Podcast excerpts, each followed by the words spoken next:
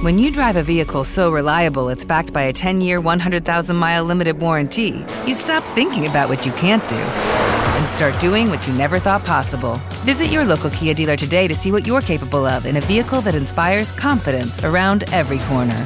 Kia, movement that inspires. Call 800 333 4KIA for details. Always drive safely. Limited inventory available. Warranties include 10 year 100,000 mile powertrain and 5 year 60,000 mile basic. Warranties are limited. See retailer for details.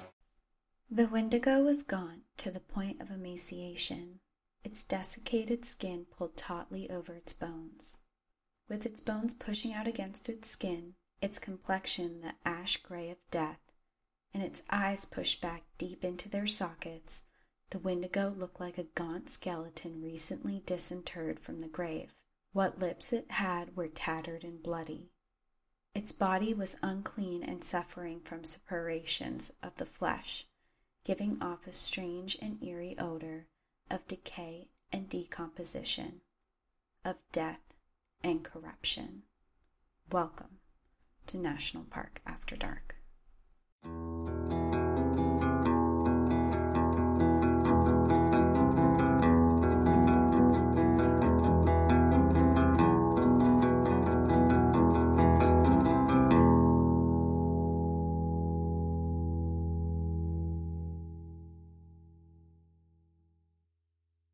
Hello, everyone, and welcome back to National Park After Dark. My name is Danielle. And I'm Cassie. I think the first question for today is last week we heard you were going to Zion, and I want to know how your trip went. Did you end up doing Angel's Landing? I did see some pictures where you were hiking up there. Yeah, so I guess I did Angel's Landing, but I can't completely check it off. It wasn't a true Angel's Landing hiker. I'm a fraud. what does that mean? um, so I made it up all the switchbacks and up to the top. And there's an area for people who have not done Angel's Landing that you can hang out. It's very open and flat up at the top and right before the chain section begins. And that is where I plopped my ass down and laid on my backpack and waited for my friend to complete the chain section. And I will say I was not ashamed at all to not complete it. There was a lot of people that were doing the same exact thing. They either had done it before and didn't want to do it again or just flat out refused to do it. And they just were waiting for their friends or family. And I was one of them and I made friends there. We all chatted for 40 minutes or so while um, my friend completed the chain part. I was happy with myself for doing the most of the hike. The most of the hike was great. I mean, I was not afraid at all. There's no part of that portion of the trail that I think is a deterrent for people who are afraid afraid of heights like I am. Mm-hmm. So, I encourage anybody who wants to do it to at least do that part because I think it's very worth it. Yeah, I was, I'm stoked you got on the trail because I thought you were just avoiding it completely. And actually, that's really good to know because I haven't done Angel's Landing. And the reason I didn't do it was because the friend that I was with was afraid of heights and she really didn't want to do it. So we just didn't go on the trail. But if I had known that we had, could get to a point where she could stop and I could go forward, it would have been a little bit different. So that's really cool. I'm glad that you yeah. got on the trail. Also, on our Patreon, last week we did post a new campfire story. We do do campfire stories on our Patreon monthly. We did post one last week, and it is a little bit of a scary story if you are claustrophobic. It's about a man who gets stuck in a cave and the rescue mission that was sent in for him. If you are interested in listening to that, you can go onto our Instagram, National Park After Dark, and go to the link in our bio. Also, you can go onto our website, npadpodcast.com, and click the Patreon link there, and you can sign up. And it does have our information. You can sign up. We have two different tiers that are on there right now. There's a $4 a month tier where you have access. And then for a little bit more money, $8 a month, you do get more things. And there's a description on our website. So you can check that out but it is up there and we do have bonus stories on there as well. Awesome. So this is the first week that I know very little about what we're going to speak about. I know where we're going. and you threw out about five different topics. And now we're going a completely different direction because I saw what you posted on our Instagram about a cryptid and it was nothing that you had, had told me before. I know. Usually I can't keep the stories to myself and I'm like, you're like, don't tell me until we record it. I'm like, okay, but what do you think about this entire story that I'm going to tell you? yeah, I'm just so bad at keeping secrets. I just want to tell you immediately. It's not a secret because you're going to tell me anyway. I know, but what, it's so hard. it's a secret for like a week though. I'm ready to hear about some cryptids, which I think is what we're doing, right? Maybe, if I'm lucky. Maybe. Uh, there are some cryptids involved in this. We are heading to Isle Royale National Park. It is located in the northwestern corner of Michigan. So I was excited to research this national park because I have to be honest and say that I had no idea. I mean, I knew it existed, but I really didn't know too much about the park. And I got to research it a lot and I got to learn a bit about it. So I'm excited to kind of tell you guys all about it as well. I know very little as well about this park. I know two things. Well, three. Where it's located, the wolf and moose study that is conducted continuously on this in this park, mm-hmm. and that it's one of the least visited parks. And that's it. Yeah. Yeah, it is actually it is the least visited park in the lower 48. The only parks that are visited less than this one are parks located in the most remote parts of Alaska. So there's Lake Clark, there's Kobuk Valley, and there's Gates of Arctic. And those are the only parks that have less visitors than Isle Royale. This park actually averaged only about 19,000 visitors per year. And then it saw a spike of 25,000 visitors in 2018. So if you compare this to other parks, other parks have like 6.6 million, 3.3 million visitors every year. So this park has an on average 25,000 visitors each year, which makes it kind of ideal if you're looking for solitude. Yeah. And it actually reminds me one of the bad reviews about Isle Royale National Park was there's nobody here. Like that sounds great. Perfect. Sign me up. Like that sounds like my ideal location. And this park actually does have a few reasons of why there might be fewer visitors. And part of the reason is that this park is actually only open during the summer. It completely shuts down during the winter months. It shuts down every November 1st to April 1st because of the severe weather conditions there. It is surrounded by Lake Superior, so there's that lake effect there with the extremely low temperatures and wind chills, and the park regularly reaches the negatives during the winter months, has strong winds and very icy conditions, and they're actually isn't a lot of research about the conditions of the park because they're not monitoring it that closely. They monitor the temperatures, but as far as how much snow they get, how much ice they have, things like that. They really don't monitor it. It's just kind of an abandoned area for the whole winter. It was established as a national park on April 3rd, 1940, and it consists of Isle Royale and 450 adjacent islands. Isle Royale is 45 miles or 72 kilometers long and 9 miles wide, and it is actually the fourth largest lake island in the entire world. Wait, you said there's 450 adjacent islands mm-hmm. in Lake Superior. When I say islands, not all of these mean that they are these huge islands. An island can be just a small area that comes out of the water. It doesn't mean that there are these huge islands, but Lake Superior is huge. Have you been up to the Great Lakes before? I okay. drove by the Great Lakes when I was on my way to Washington or Colorado or both. I don't know. But I didn't spend I haven't actually gone up and spent significant time there, so it is hard to visualize a body of water, fresh water that huge. So to get to Isle Royale National Park, do you access it by boat or plane only? Yeah, so the national park is only accessible by ferries, float planes, and passenger ships. Okay, makes sense. Yeah. Hence the less visited park status.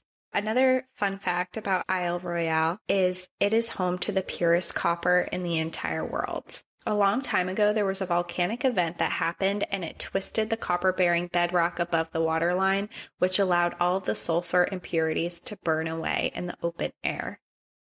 This attracted a lot of copper mining on the island as early as 4,500 years ago. For many years, Native Americans inhabited the area using the land to hunt and mine the copper themselves. The region is now scarred by ancient mine pits and trenches up to 20 meters deep.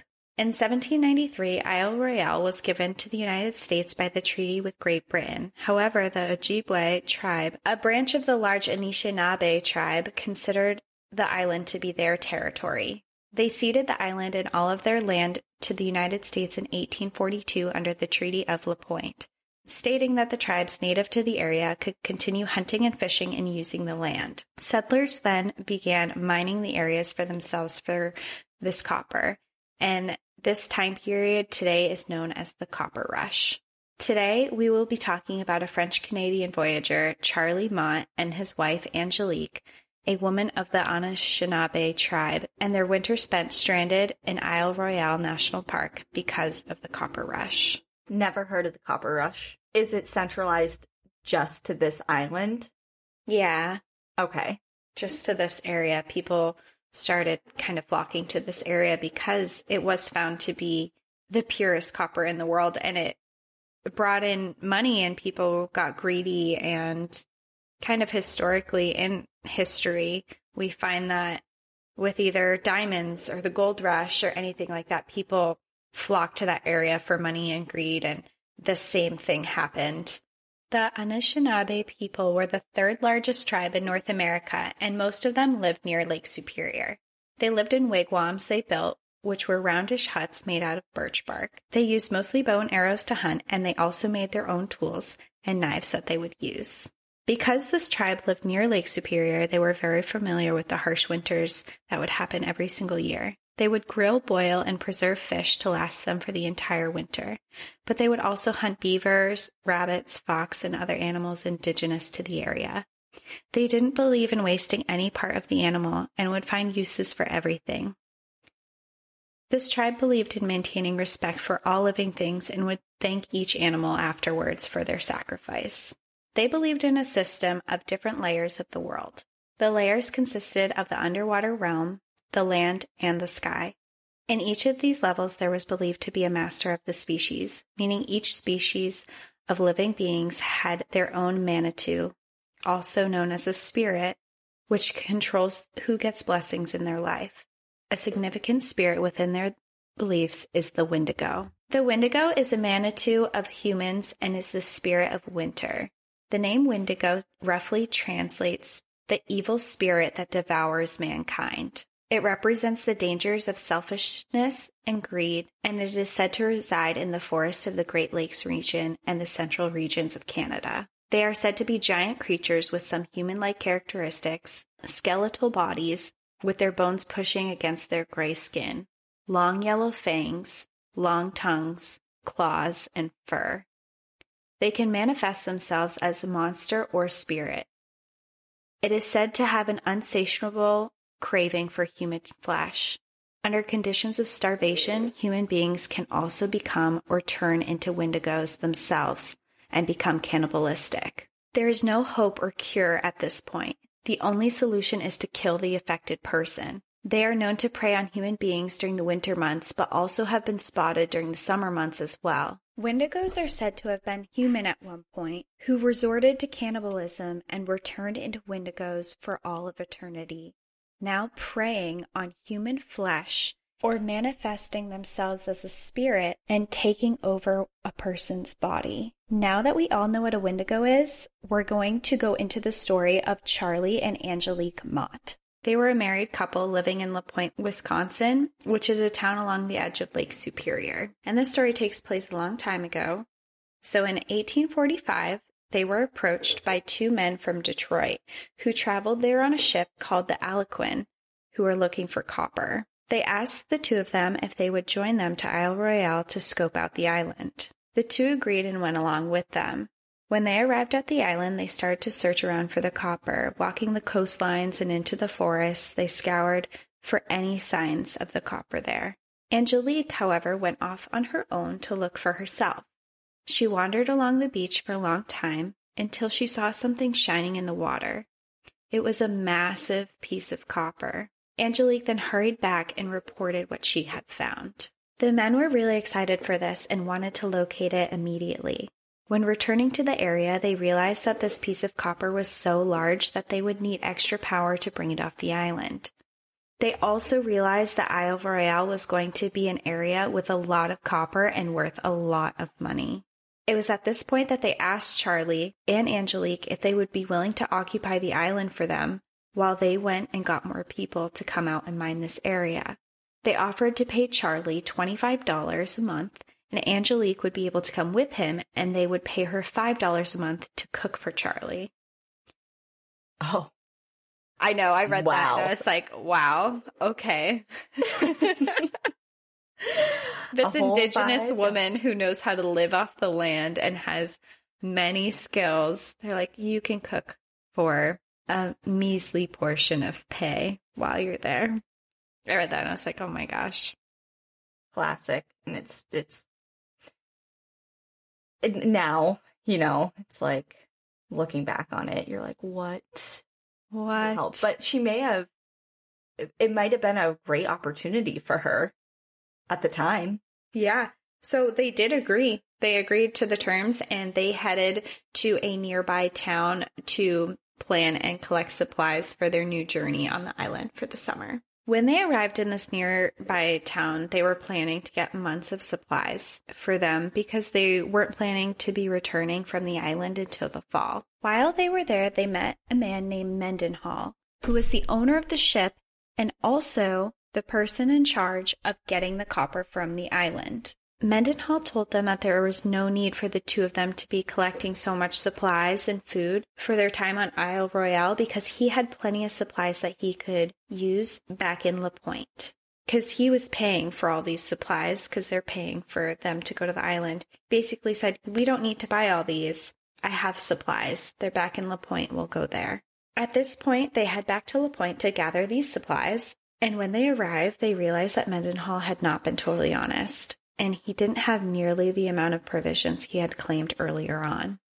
All he had to offer them was half a barrel of flour, six pounds of butter that smelt very badly and was more of a white lard, and a few beans. So he was trying to skimp out on costs. Yes. Okay. I can't even imagine what butter, white lard butter smells like. Like, Also, In a barrel. flour, white lard, and beans. Imagine having to uh, to camp and like I would never bring any of that stuff for my camping food. I just can't. Angelique is probably like, you want me to do what with this? That's exactly what she said. Angelique sees this and she immediately does not want to continue this trip or accept this job offer. She recognizes right away that she does not want to live off of those supplies and that this trip was already not panning out to what was promised initially. So she did not want to continue on until they were given the supplies that they were promised. She expressed all of these concerns to Charlie, and he then relayed them on to Mendenhall. So, in the midst of this conversation, Mendenhall promised two things. Firstly, he promised that within the next few weeks, he would send supplies to them with everything that he had originally promised. And his second promise was at the end of their three months on the island, Mendenhall himself would arrive to take them home. Charlie agreed to these promises, although Angelique was still highly skeptical and did not want to go at all. Angelique's mother had begged her not to go, fearing that she would not ever return and not trusting the men to keep their word about the supplies. She decided, however, she could not let her husband go alone. And very against her own will, against her mom's concerns, she joined her husband on Isle Royale on July 1st, 1845. Do you know how old she was? Or they were? That's a great question. So I do not know how old he is, but I do know that Angelique was 17. 17? 17 years old. I had a feeling that she was younger, just based on the age that women married back then. Mm-hmm. But 17 is very, very young. certainly very young to be out copper mining and surviving on an island with limited supplies and away from your family, but also things were very different back then. So, but to us, it is very, very young. So when they arrived to the island, they settled into a small cabin that had been built there already, and they began their life on the island. They got into a routine of how their days would go, and they lived a quiet and simple life in this beautiful area of Isle Royale. And they planned to call this place home for the next few months. They had a bark canoe and a net, and each day they would head out into the water and they would catch their own fish. And being limited in their supplies, this is what they mostly lived off of when they were there. Luckily, in this area, there is an abundance of fish, and catching them was not an issue, and it wasn't difficult at all. So it actually worked out pretty well. They had these other supplies that they could use, but there were so many fish in the area, and they were catching them so easily that it was very easy for them to find food. Living off the land versus the initial concern of very limited and maybe spoiled supplies. Yeah. However, one day they were out on their hunt for fish and a summer storm rolled in really fast. The weather picked up and brought in high waves and they capsized out in the water. They were both able to swim to shore, but during so their net was broken and their canoe was dragged out far into the lake and it was lost. Their only canoe. And their only net to catch fish. So at this point, they were left to live off of the small amount of flour, the butter, and the beans they had until the vessel arrived with their supplies. Every day they sat out on the beach and they looked onto Lake Superior for a ship to be arriving to bring them food. And every day, no one came. So at this point, with no means to catch fish anymore, they were now living off of the small supply that they had left bark, roots, and bitter berries. These days and weeks continued to go by, and still no one arrived with any food. This was when they realized that they had been abandoned, and they would need to survive the entire winter on the island, and there would be no way off in- until spring. Oh, so the three month mark has gone, has come Yeah. and gone. He didn't keep his word. No one came. Wow. And they clearly didn't stock up on fish when they had the opportunity. No, because they assumed that they were going to come, and they, I guess, probably didn't plan for their boat to be gone and for their net to break. They were planning for someone to come back for them. Right. When this realization kicked in for Angelique, this was too hard to bear for her. All she could see for the future months was sickness, starvation, and then inevitably she would die. They would both die. Worst case scenario thinker. That's me. Yeah. realistic. Realistic of what could happen, especially with no food and the winter coming. She was indigenous to the area. She had been there for many, many winters and she knew what to expect. So Angelique and Charlie both kept track of every single day. They always knew what day it was and how long that they had been stranded out there for. Colder weather started to come in and food started to become more scarce. The concerns of starvation grew every single day. Angelique started to dream of her mother often. Her mother would come in her dreams and tell her to keep going and give her clear visions on troubles coming and ways to survive. As the days went on, these visions became more often and more clear. Five days before Christmas, they ran out of food. There was not so much as a single bean left for them to eat. The snow had come down thick and heavy all around them, and the island was bitter cold, and the entire island was frozen in ice. So she had, and I know I'm putting a lot on her, but it's just because, like you said, she's indigenous and has a lot of skills that I'm envisioning the husband does not have. But they didn't do any sort of hunting, trapping, or any, maybe they didn't have the tools to utilize for that. They literally were just gathering bark and berries, and that's all that they could do. They didn't have any tools for hunting that they came with besides the the net. The net. Yeah, because they were only planning to be there for summer. I keep forgetting that. I'm just like in my mind, I'm like, okay, where's all these supplies that that one they don't should have? Yeah. Yeah. Charlie and Angelique also didn't have any snowshoes to help them get around the island, and they couldn't dig to any roots because of how frozen everything was. Getting food became a real challenge and starvation was starting to set in. Angelique was suffering terribly from hunger. She would dig as hard as she could around the cabin with no luck to get any food. Charlie was suffering even more than Angelique. He grew weaker and weaker every single day. He lost his will to live, his courage, and even himself.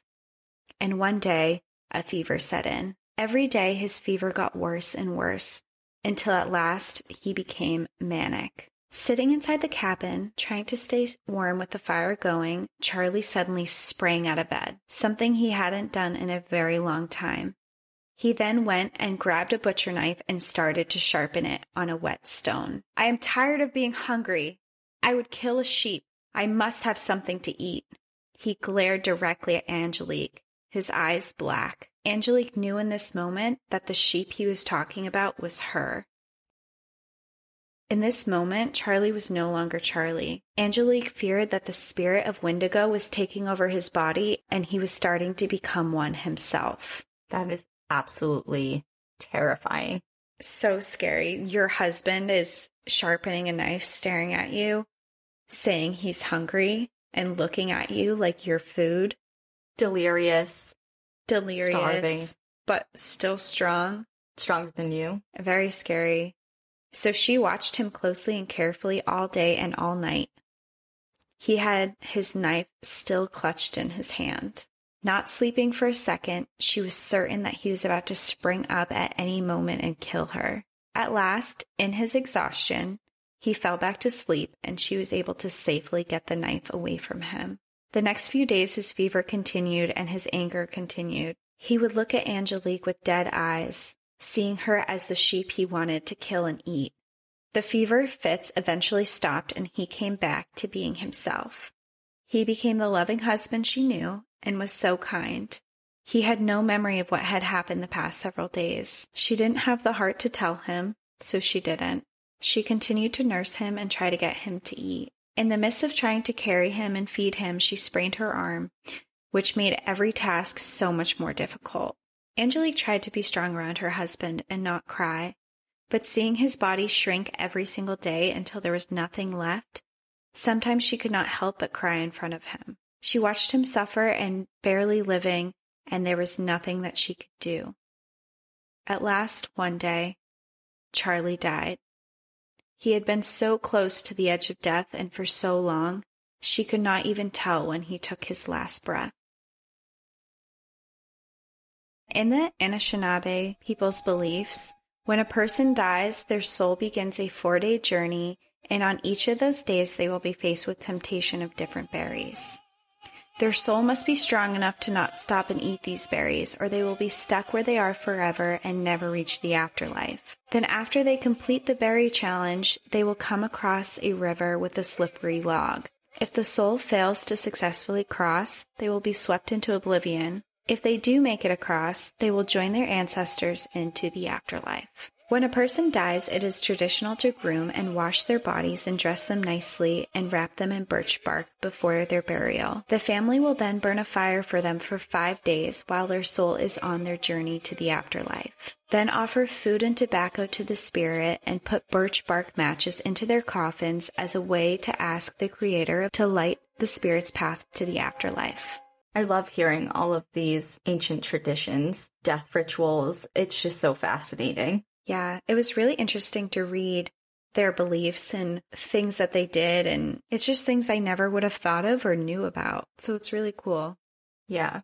It's not native related, but um there is a book that I highly recommend to anybody. It's so short. I read it on a plane ride and it's called From Here to Eternity Traveling the World in Search for the Good Death. It's by Caitlin Doughty and she is a mortician in LA and she has done tons of research and travels in the field of bereavement.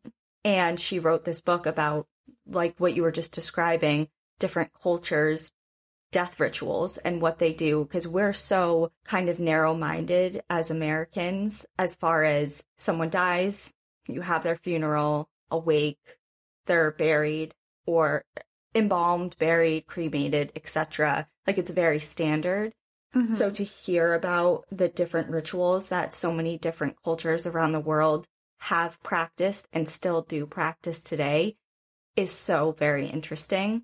Everything from laying bodies out for vultures to eat them to mummifying the body and then burying them, but every so many years, exhuming them and spending time with them, dressing them, giving them a, a smoke. That happens in Central America and in areas of Mexico.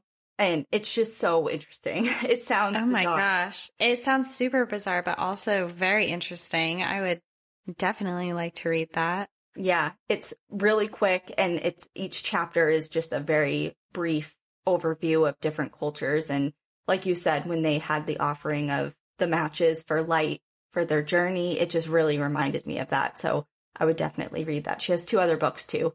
Um, but that one is really cool. Add it to our book club collection of everything that we are suggesting everyone reads. Yes. I don't know who's keeping track, but um yeah, add it to the list. Yeah, we have a lot of books we've recommended on here, which I actually really like because I've learned of a couple from you that I want to read, and it's fun yeah, to fun. find all these books. yeah, so if anyone wants to, you know, lead that club, let us know. All right, go on. all right. Um. So going back to Angelique, Angelique washed Charlie and laid him out in his clothing, but with the ground around them either frozen or rock, there was just no way to bury him, and she also had no coffin to put him into. This was absolutely heartbreaking for Angelique. She couldn't carry on her tradition, the tradition of her people. So for three days, she sat with Charlie, keeping a fire lit for him. With the heat of the fire, though, she was afraid his body would spoil, and she could not bear the thought of throwing him outside into the snow. She made the very hard decision to leave the hut and leave Charlie inside. She would head out with her sprained arm and build a lodge for herself and take the fire she had with her. Wow, committed.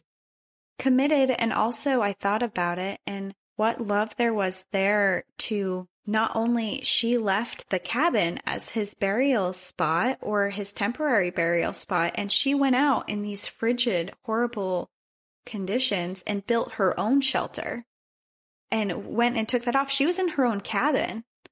And because he died there and her beliefs, she couldn't give him the traditional burial that she believed in. She left him there because she couldn't bear taking him outside. That's commitment both to him and to it just shows how solid her belief was.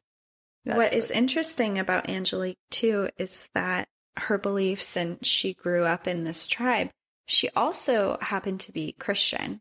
So something that I was looking at in the history of obviously the native peoples coming er, being there and then the settlers coming in is that the native peoples in these areas they actually took on some of the religious beliefs of the settlers that came in and a big part of that was Christian and it was something that they formed in their own beliefs and then they also kept what they grew up with and what their family traditions were as well. So she did happen to be Christian, but these were deep rooted beliefs that she also had. So at this point, she's now constructing her own shelter. Mm-hmm. Okay. And she's constructing her own shelter. And remember, she has a sprained arm. So this is really difficult for her to do, but she is able to do it. And she has the fire with her, and she feels that this fire is almost company for her. It seemed alive. It was bright and cheerful, and it almost put the spirit into her. Some nights, the sky would light up with the northern lights, which Angelique called dancing spirits of the sky. So these were what were keeping her company at this point were these spirits dancing in the sky and her fire. And she would also go back to the cabin occasionally to sit with Charlie and visit him as well. Just anything to keep her mind busy and occupied. Yeah, she's completely alone on this island. So those were some things that she found comfort in. And her starvation was really getting to her. And she knew that it was wrong against all of her beliefs, but she couldn't help but think about consuming Charlie's body for nutrients. She couldn't help but think how easy it would be to just make soup out of him and have food. Food that would last. But she was so very afraid that the Wendigo would take over her body the same way it had done Charlie and that she would end up eating him. Angelique believed in Christ and she would pray to him every day throughout her hunger to help her. Of everything that was happening and everything that was going on, she was afraid of the Wendigo the most, and she prayed about him the most and fought the hardest against it. So she was praying every single day that the Wendigo would not take over her body and consume her. Because remember when we talked about him earlier, he is associated with cannibalism. And if she was to eat Charlie, she firmly believed that she would become a Wendigo herself. So that was one thing that was deterring her, other than the fact that she would be cannibalizing someone she loved. That it was just kind of putting that barrier up, just the fear of being mm-hmm. taken over by this entity. She was so afraid of this spirit that she was just praying she could be strong enough not to have to resort to that. So one night she was having these thoughts more than ever. She had been without food, without any food except for bark for more than a week. She sat and prayed to God that He would bring her something to eat so she would stop having the urge to resort to cannibalism. That very next morning, for the very first time, she saw rabbit tracks. It almost took her breath away. Her blood started running through her veins like fire, and the will to keep fighting was ignited. She ripped a lock of her hair from her head and started to make a snare out of it and set it. What? Right? I read that and I'm like, she pulled her own hair out to create a snare to catch and kill a rabbit. The innovation. The survival skills this woman had. I mean, I, I don't know if that's a traditional method or if she just came up with that on the fly, but either way, that's incredible. Yeah. And the best part about that is she caught one that very same day. What? what? I mean, right? great, but wow. Yeah, she caught one that very same day. And in all of her hunger, she did not even wait to cook it. She tore this rabbit skin off and ate him raw. Okay. wow just really getting in there. I mean, I can't blame her. I would probably do the same exact thing, and I don't even eat meat. But in that situation, honey, you bet I'm eating anything that walks. yeah, it's like I'm starving, I'm eating it. So it was another week until she caught another rabbit. And she continued to build these snares with her own hair, catching about one rabbit per week. That's good. One rabbit yeah. a week. And she's pulling hair. Like she's literally pulling her hair out for this. And she's catching one rabbit a week, just enough to be surviving. The time was passing very slowly for her, and she started trying to sleep as often as she could and as much as she could to one, rest her body, but also just to pass time. It got to the point though where her body just would not sleep. And when she would stay still for too long, her limbs and her joints would become stiff and it would make it almost impossible to move them afterwards. So she decided that the best thing for her to do was to just keep moving and she found herself walking around the island all the time. In early March, during one of her walks along the shore, she did get a stroke of luck. She found a canoe that had been washed up ashore and was broken. She was able to mend it well enough to where it was usable for the water. The canoe also had a sail on it, which she was able to cut up and made the strips into a net. She felt like all of her prayers had been answered with this, and she felt like she was finally saved. She felt like she was going to be able to go home and that she was going to see her mom again. Spring was coming, birds were returning to the area, they were chirping, and she was now able to sustain herself with fish. This was a huge deal for her. She really felt at this point that she actually had a chance. She was going to get off the island. She was going to survive.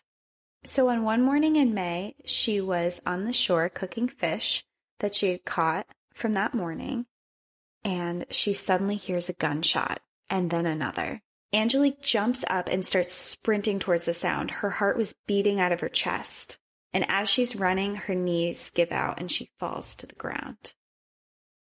Another gunshot. She got up and kept running.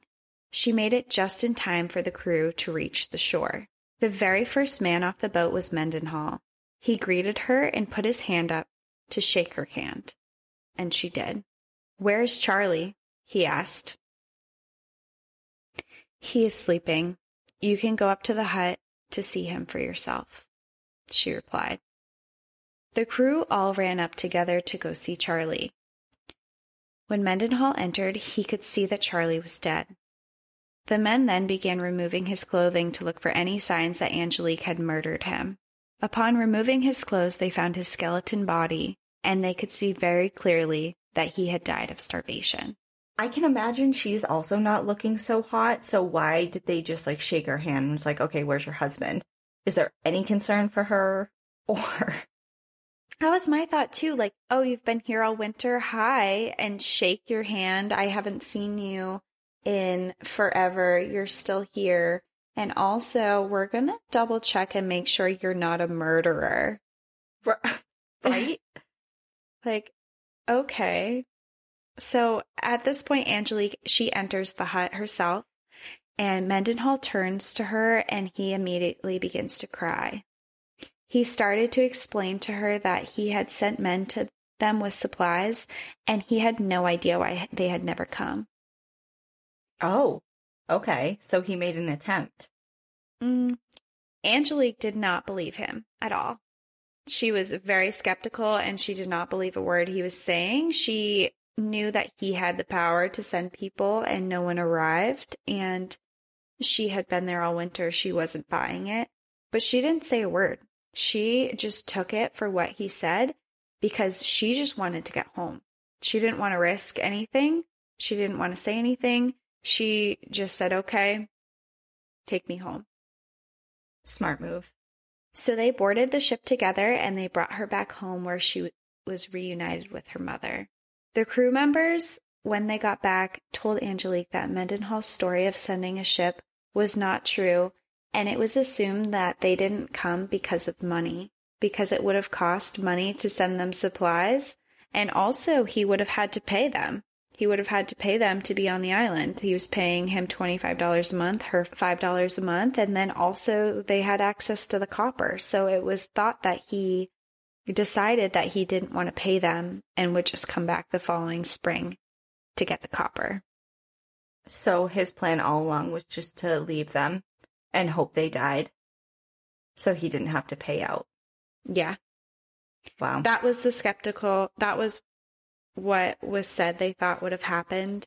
So this story might have ended in 1846 when Angelique was rescued from the island, but it is not over. There have been sightings of Charlie Mott and his ghost on the island to this day, walking around searching for food. So visitors see him.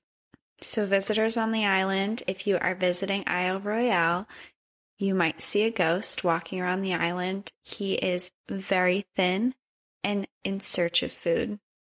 And it is said that Charlie Mott has never left the island since he died there. Angelique does write about her entire story, and I did read it, and it's where I got this entire story from. And she describes in her own words what this whole endeavor was like and how horrible the starvation was. And she really talks about it. And there is actually also a movie.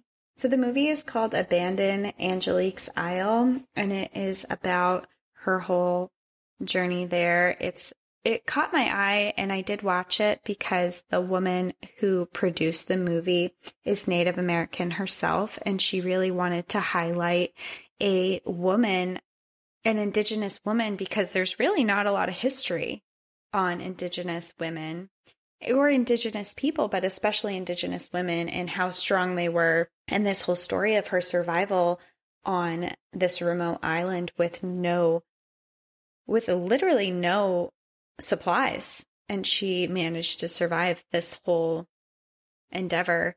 She really wanted to highlight that. So she did make a movie about it. I did watch it. I do have to say that there are some things that she does change in the story from what Angelique says. There are some differences, but it is on there. You can rent it if you I don't remember what I rented it on because I just talk into my remote and then yeah. it pulls it up. So I don't know what it's on, but you can rent it for four ninety nine and watch it if you'd like. So do we know anything about her after this? Did she go on to remarry or other than carrying men on her back in competitions, do we know what she did? Um the only thing that I could find documented on her life afterwards is that she did live until 1875. That is just, that story's wild for a lot of reasons. But the thing that stood out to me the most is her ability to overcome the basic biological cravings that you have when you're starving. It goes against, of course, everything that we know. And, you know, I don't know any culture that I know cultures that do practice cannibalism, but I believe, and I'm probably wrong, but I believe it's mainly for religious reasons and religious practices. It's not just you're killing people and eating them just on a random day, but just the complete control that she had and faith that she had that drove her to I, I guess just not eat her husband. Like I just, mm, yeah, you know, she, she, certainly her beliefs were stronger than her need of food. I mean, I wouldn't say her beliefs were stronger than her need to survive, but they were certainly incorporated in her need to survive. And she wasn't willing to sacrifice her beliefs for what she needed to survive. And she found another way around it. I can't get over the hair snare. I just can't get over it. How do you even think to do that? The survival skills this woman had, just amazing. And maybe it so was impressive. Maybe it was something that was passed down as a means of survival in her yeah. tribe or her people. It maybe it mm-hmm. was like a common practice, and to us now, just learning about it, it's blowing our mind. So great job. I think next week I feel a Zion episode coming. I just feel like I should do it some oh. justice. We're getting a preview this week. Maybe. Getting Who knows? Sneak peek. We'll see what I'm feeling. I don't know. Now I'm counting on it. Yeah. So thank you guys for tuning in again this week. And we hope to see you next Monday. Yeah. And we love, um, I feel like we haven't been saying it too much recently, but we love listener stories send us some stories of your own in national parks. We would love to hear them. We got one recently about a bear and they're just so fun to read and we really enjoy them. So if you have some type of story, whether it's survival, whether it's something you found in a park, whether it's a story of someone else that you know in a park, whatever. That's all I have for you guys today. So have a wonderful week and we will see you next Monday. So, in the meantime, enjoy the view. But watch your back. Bye, guys. Bye. Just really scoot up and sit still. I can't fucking sit still. I know you this. can't. I know you can't. It's so hard. Just for like 30 seconds while you're saying this. And then for like the next hour. Uh. okay.